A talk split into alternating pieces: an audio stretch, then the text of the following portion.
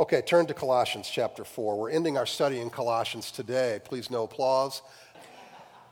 We've been in a passage that is normally ignored because it has these greetings and, you know, Paul's telling people to say hello to. Normally, you know, when Paul mentions these people because he's having a connection with them either through the letter or through the, the, the church there at Colossae, we just think, eh, you know, it has nothing to do with me. Well, you would be sorely mistaken. Who he mentions and what he mentions gives us a clue as to what a ministry A team looks like. And that's what we're going to try to call out from this passage. Let's all stand as we look at this. Tychicus will tell you about all my activities. He's a beloved brother and faithful minister and fellow servant in the Lord. I've sent him to you for this very purpose that you may know how we are and that he may encourage your hearts, and with him Onesimus, our faithful and beloved brother, who is one of you. They will tell you of everything that has taken place here. Aristarchus, my fellow prisoner, greets you, and Mark, the cousin of Barnabas, concerning whom you have received instructions. If he comes to you, welcome him. And Jesus, who's called Justus, these are the only men of the circumcision among my fellow workers for the kingdom of God, and they've been a comfort to me. Epaphras, who is one of you, a servant of Christ Jesus, greets you, always struggling on your behalf in his prayers, that you may stand mature and fully assured in all the will of God. For I bear him witness that he's worked hard for you and for those in Laodicea and in Hierapolis. Luke, the beloved uh, physician, greets you, as does Demas. Give my greetings to the brothers at Laodicea and to Nympha and the church in her house. And when this letter has been read among you, have it also read in the church of the Laodiceans, and see that you also read the letter from Laodicea. And say to Archippus, See that you fulfill the ministry that you have received in the Lord. I, Paul, write this greeting with my own hand. Remember my chains. Grace be with you. God, I pray that you might speak to our hearts in a way that is supernatural, we pray in Jesus' name. Amen. You may be seated. Mark, the cousin of Barnabas, concerning whom you have received instructions, if he comes to you, welcome him. Mark was a comrade of Paul and Barnabas on the first missionary journey. Mark left the ministry team and Paul and Barnabas had a fallout because Barnabas wanted to take Mark back at a future point. Paul didn't. We read about this in Acts 15. It says, And after some days, Paul said to Barnabas, Let us return and visit the brothers in every city where we proclaim the word of the Lord and see how they are. Now, Barnabas wanted to take with him John called Mark. But Paul thought best not to take with him one who had withdrawn from them in Pamphylia and had not gone with them to the work. And there arose a sharp disagreement, so that they separated from each other. Barnabas took Mark with him and sailed away to Cyprus. Paul chose Silas and departed, having been commanded by the brothers to the grace of the Lord. That word for sharp disagreement actually means an intense argument, emotional turmoil.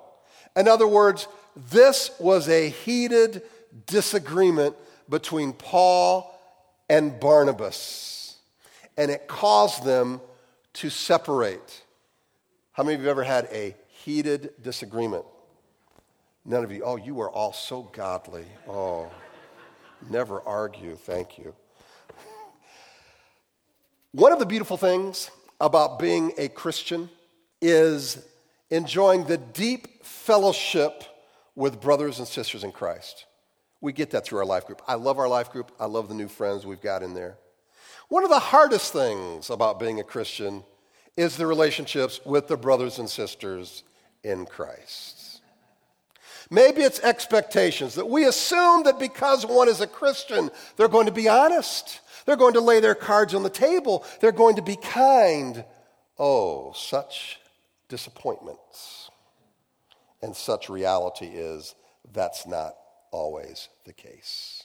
It seems, maybe it's just me, but I, I think you could probably tabulate this somehow scientifically, mark this, that the ability of people to weather storms today, to wade through conflict with kindness and civility, is less now than it's ever been in our history.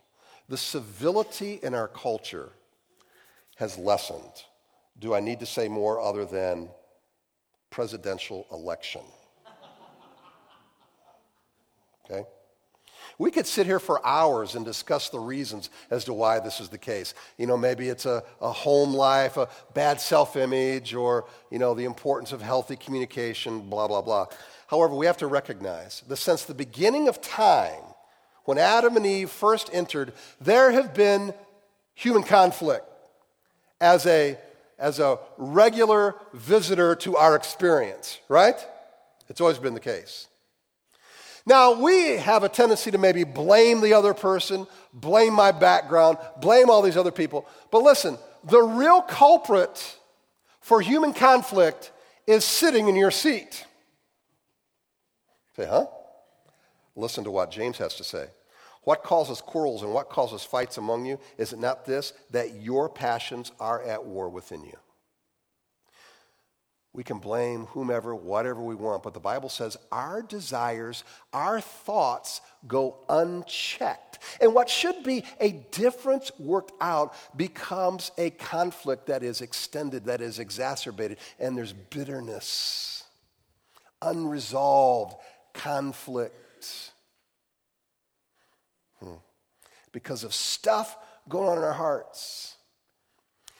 You know, Janet and I, I know you, it's hard to believe that we have sometimes arguments, but I think our last one was in 83, if I remember right. When we have one that seems he can't seem to un, uh, resolve in the immediate moment, I'll often go to my journal and I'll start writing some of my thoughts. And in the midst of the argument, I'm thinking, man, if she would only change, I mean, if she'd only get my point, if she'd only do this or that. And then in the midst of while I'm seeking the Lord, I'm asking the Lord to give me light, invariably, Okay? I mean, every time I come up thinking, I am such a schmuck. All right? And I see the crap in my own heart, in my own life, in my thoughts. And the Lord just shines a light of what I was responsible for, how I contributed to the conflict, and what I need to own instead of blaming. Wisdom is found in Romans 12:18 that says, "If possible, so far as it depends on you, live peaceably with all." This tells us that I have to be responsible for my own heart, my own actions, but sometimes the other person has no interest. Sometimes problems don't get resolved even though you want them resolved. You know, in my 45 years that I've been a Christian, at least to the best that I can recall, I only know of three Christians that I've been at odds with where there continues to be an impasse with no immediate indication of that going to change. Now, I've had my differences with a lot of people. I know that's hard for you to believe because I'm such a sweet soul and kind. Usually, those things, I'd say most all the time, it, it can be peaceable and there's a cordial relationship, even though you may disagree. But in these three cases, where I've, I've, made attempts to try to reconcile, but the conflicts go unresolved and the relationship is essentially dead or cold at best. And so here are some questions I have to ask myself in the midst of that. And maybe you have some of those relationships too that it's just difficult to traffic through. You don't know what else you can do. Here's some things that I have to ask myself are there any hard issues I need to address to change this relationship? What's God saying to my own heart? Any hard issues? I just need to be open to what's going on in my own heart. Uh, secondly, am I holding out by insisting on change with the other person and not addressing my own responsibilities? All right, that's easy to do. Hey, I'll, I'll forgive if that person. no, no, no, no, no, no. Uh, that's, that's your problem when we say those kinds of things. Uh, here's another one. If I don't trust these people, and I got to be honest, I don't. But if I, if I don't trust them, is the problem rooted in my own unforgiveness? Or is it wisdom for me not to engage? Because sometimes, you know, you, you need to have some boundaries, right? And there are some people that are just toxic. And for you to have a relationship with them, it's just going to go nowhere and it's always going to end up in some kind of conflict. But you got to know wisdom there. Is it me being the problem? That I'm not willing to put in the hard work? Or have not made any attempts? Certainly, if you've been in these situations, you know they are not easy. They weigh upon you very much. They weigh upon you. Now, I have witnessed similar situations that seem like they, they could never be worked out, and God has done a miraculous work. Amen? You've seen it in your own life, haven't you? Situations you thought could never be worked out. And yet, God worked out reconciliation. And that's the beauty of the gospel being worked out in those things. So, with all that as a background, I am greatly encouraged that Paul reaches out and mentions Mark. Think of this the guy that he once thought, I'm never going to take him on a trip. And now he is he's being kind. There's a warm note from him about Mark. Now, we don't know what took place exactly of, of how that got resolved, but I know this it didn't get resolved without humility and kindness, right? Paul didn't get in Mark's face and win the argument. No, there was humility and kindness. I guarantee that was a part of the process. So let us do all we can to reconcile. And a ministry A team will exhibit reconciliation in the toughest of conflicts. Next, we read this, and Jesus, who's called Justus, uh, how would you like to have the name Jesus? I mean, they talk about a burden to bear. Live up to that one. Uh, These are the only men of the circumcision among my fellow workers for the kingdom of God, and they have been a comfort to me. Mark, Justus, and Aristarchus are the only three Jewish converts that have been traveling with Paul. Why does he mention them? Why does he point out that these are the only three Jews I got traveling with me? Maybe Paul was trying to encourage the Colossians because remember, it was basically a Jewish sect that was creating these problems that were the false teachers. And he's saying, hey, I've got three converted Jews working with me. I want you to be encouraged by that. Look what can happen. Maybe that was a part of it. It's possible. Or maybe Paul is just encouraged that there are three converts with him, period. I mean, Paul was facing considerable persecution. He's writing this letter that we're reading from jail, right? And in fact, shortly after Paul came to Christ, we read in Acts 9:23 that the Jews were plotting to kill him. So he wants the Colossians to know that these three were a comfort to him, that they were to be received warmly. And Paul's encouraged that he's got these three converts with him and he wants them to be encouraged by it as well. A ministry A team, you know what they do? They rejoice in any converts. Next, Epaphras, who's one of you, servant of Christ Jesus, greets you, always struggling on your behalf in his prayers that you may stand mature and fully assured in all the will of God. For I bear him witness that he has worked hard for you and for those in Laodicea and Hierapolis.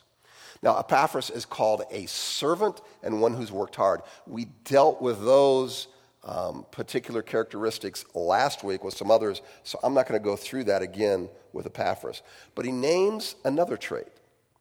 He takes special notice that he has struggled in prayer for the saints to be uh, matured and assured in the will of God.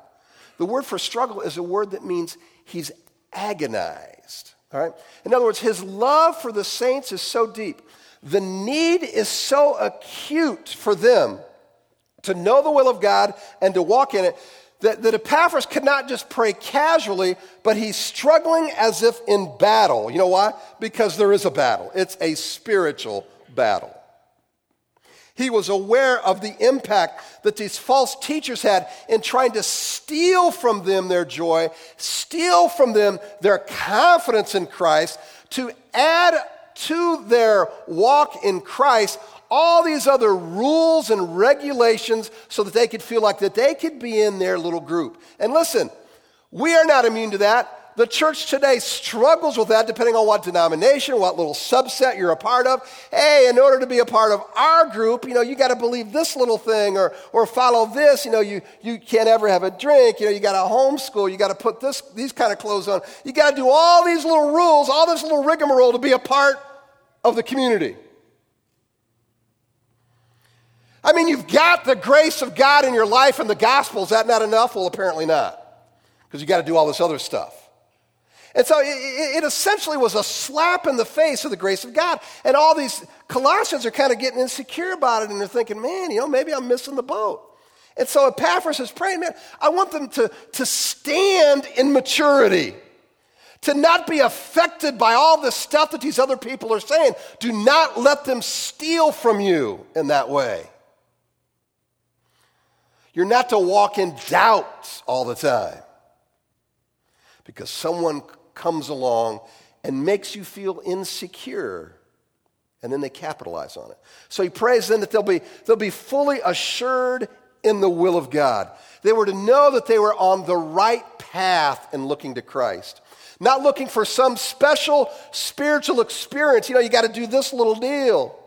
You got to speak in this little language. You know, it was angel language for them. And Paul said earlier, hey, don't get caught up in all that. You got Christ, you got the grace of God. What else do you need to grow in your walk with Christ?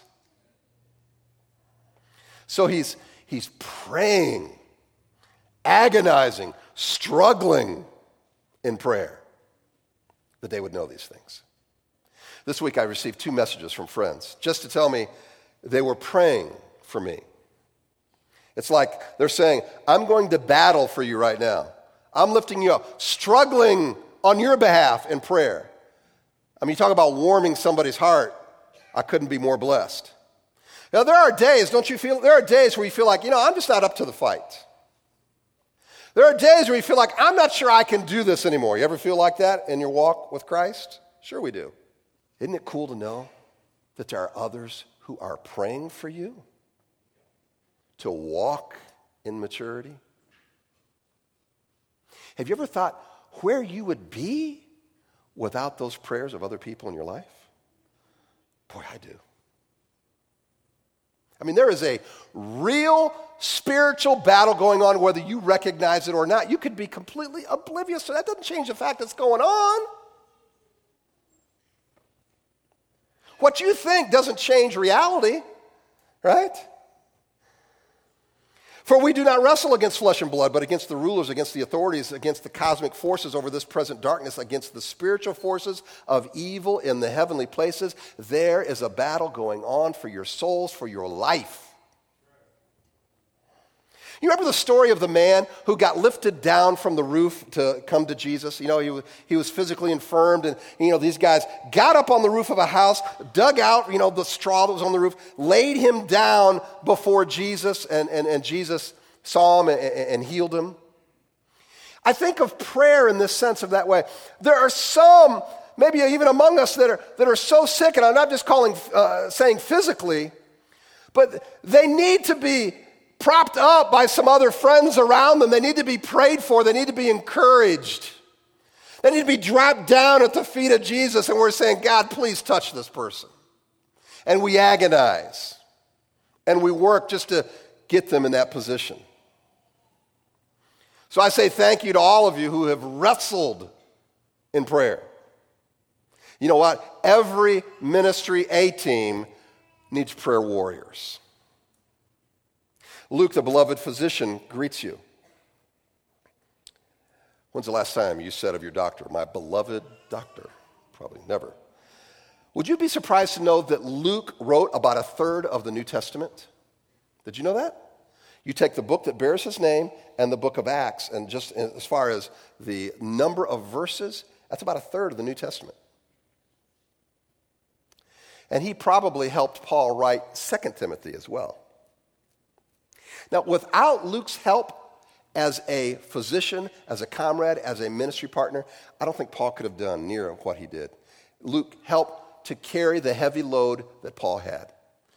And Paul calls him a beloved physician. He was a close friend. He was loved by Paul. Every minister team needs people to carry a heavy load. Next, he said, as does Demas. Now, what is interesting about Demas is that Paul doesn't mention um, some qualifier, you know, beloved Demas, faithful Demas. He doesn't do that. Is it possible maybe he saw something in Demas at this time? All he says is, hey, Demas says hi. Uh, here's something that we see about Demas later. Uh, this is something that Paul wrote in the uh, last letter that he wrote, 2 Timothy 4.10. For Demas, in love with this present world, has deserted me and gone to Thessalonica. Demas deserted Paul for the, the, the safety, the comfort, the freedom of Thessalonica. He viewed the potential cost of, uh, uh, of following Christ as too much, at least in Paul's deal. And there are a lot of people like that. There's just too much I got to give up. I don't want to follow Christ for that. I mean, you talk about short sighted, right? There's great sadness in these words.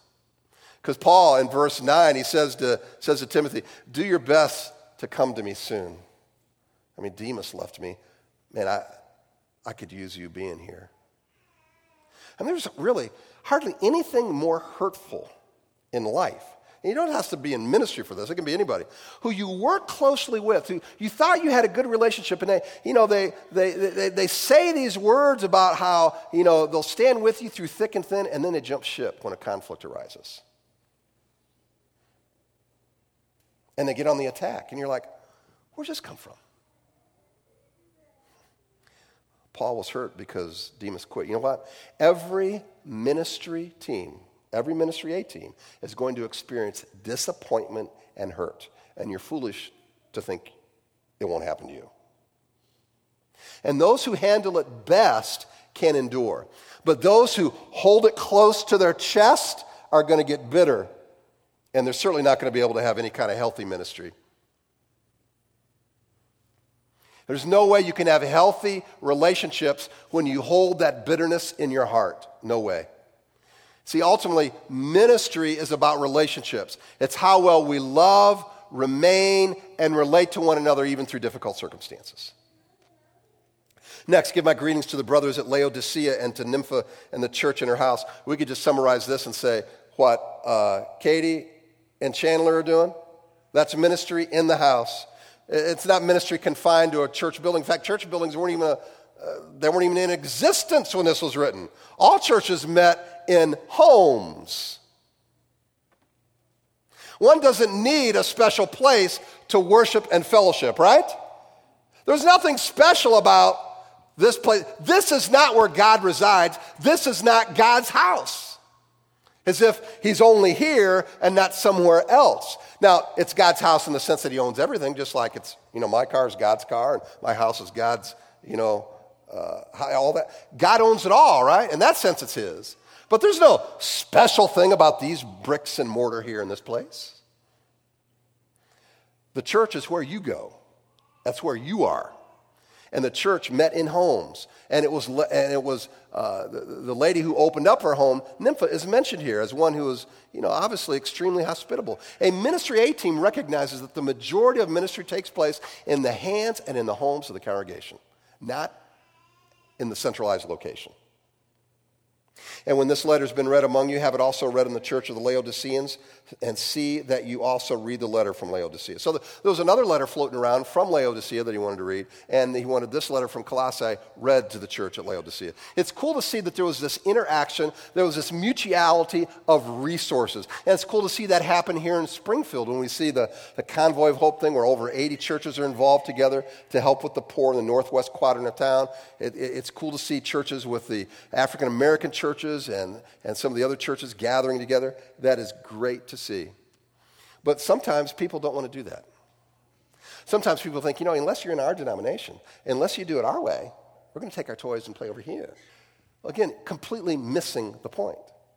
And it used to be, you know, you could get discouraged about that. And I'm like, I don't care. Go, go do your thing. Play with your toys over here. We're going to go over here where God is moving and just be a part of that.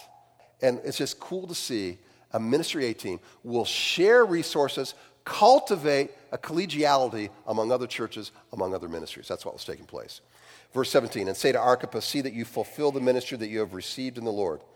Now, we don't know what ministry Archippus had. All we know is that Paul wanted him to endure and do well at it. And the Lord apparently made it clear to him what he wanted him to do. And he was to endure and not give up. And it reminds me of Paul's words in 1 Timothy. We read this 1 Timothy 4, uh, verses 11 through 16. It says, Command and teach these things. This was a charge that Paul was giving to a young pastor, Timothy. Uh, command and teach these things. Let no one despise you for your youth, but set the, uh, believers an example in speech and conduct and love and faith and purity. Until I come, devote yourself to the public reading of Scripture, to exhortation, to teaching. Do not neglect the gift you have, which was given you by prophecy when the council of elders laid their hands on you. Practice these things, devote yourself to them, see that all may see your progress. Uh, uh, keep a close watch on yourself and on the teaching. Persist in this, for by so doing, you will save both yourself and your hearers. This was like marching orders that Paul was giving to Timothy, just like what Paul is giving to Archippus. Fulfill the ministry that God has given you. Stay at it. Here's what I want you to focus on. Notice what Paul does not focus on. Notice in this letter, in fact, I would say in just about every letter you see of Paul, right? He doesn't say, when he's talking about the ministry, giving a ministry report, man, we had a big meeting in this city and we had X amount of people. Man, was God really moving? You never see that. You never see him say, hey, you guys got to do this to keep the momentum going so more people will get involved, all right? You got to know how to prime the pump, baby. No. You don't hear any of that talk. Instead, what you hear are about relationships, are about people, right? Paul is talking about a long term commitment and influence where God has planted them to be faithful. And a ministry A team values endurance and commitment to God and others. It's about relationships. Lastly, I, Paul, write this greeting with my own hand. Remember my chains, grace be with you. The, the chains outwardly signified the value of the gospel for Paul. Were it not for his commitment to the gospel, Paul wouldn't be in prison. He wouldn't be in chains. Chains signified the level of the relationship, the seriousness of relationship that Paul had with Christ. I am taking it to the point of chains. As Paul doesn't mention this so that we'll feel sorry for him, we'll start sending him sympathy cards. He writes this to say, I'm the example here. Go to the point of even being jailed. A ministry A team has to have leaders who will lead by example. Remember my chains and the extent of the gospel commitment. Boy, if the American church needs to hear anything, it's this. Because you know what we think? You know, I'm not gonna, I'm not gonna give up my evenings. I'm not gonna give up this amount of money. I'm not gonna give up my time. I'm not gonna give this up. I got I got to watch The Good Wife on Sunday night. I can't do that. And, and the, the terms of our commitment are basically based all through, you know, comfortableness. And in essence, we become like Demas. And Paul's like wiping all that away and just saying, hey, what are you willing to give up? Maybe the better question is, what are you not willing to give up? Because it's all His anyway, right? And then he says, Grace. Grace be with you. This book started with grace, it ends with grace. It's all about grace. Don't let anybody tell you otherwise. The Christian life is about how good God is to us. And it's about experiencing His grace of Jesus in us, not about our performance, not about trying to, to gain God's favor by doing this or that. It's experiencing and walking in the grace that has already been provided for us in Jesus Christ. And that's how the book ends. Couldn't be a better ending. Do me a favor this week read the book of Colossians. You can do that, four chapters. Now, I know you may not have the 20 minutes to do it do it in parts. You could read a chapter at a time, right? Read the book of Colossians. See if grace just doesn't jump off the page and how God can encourage you. Let's pray.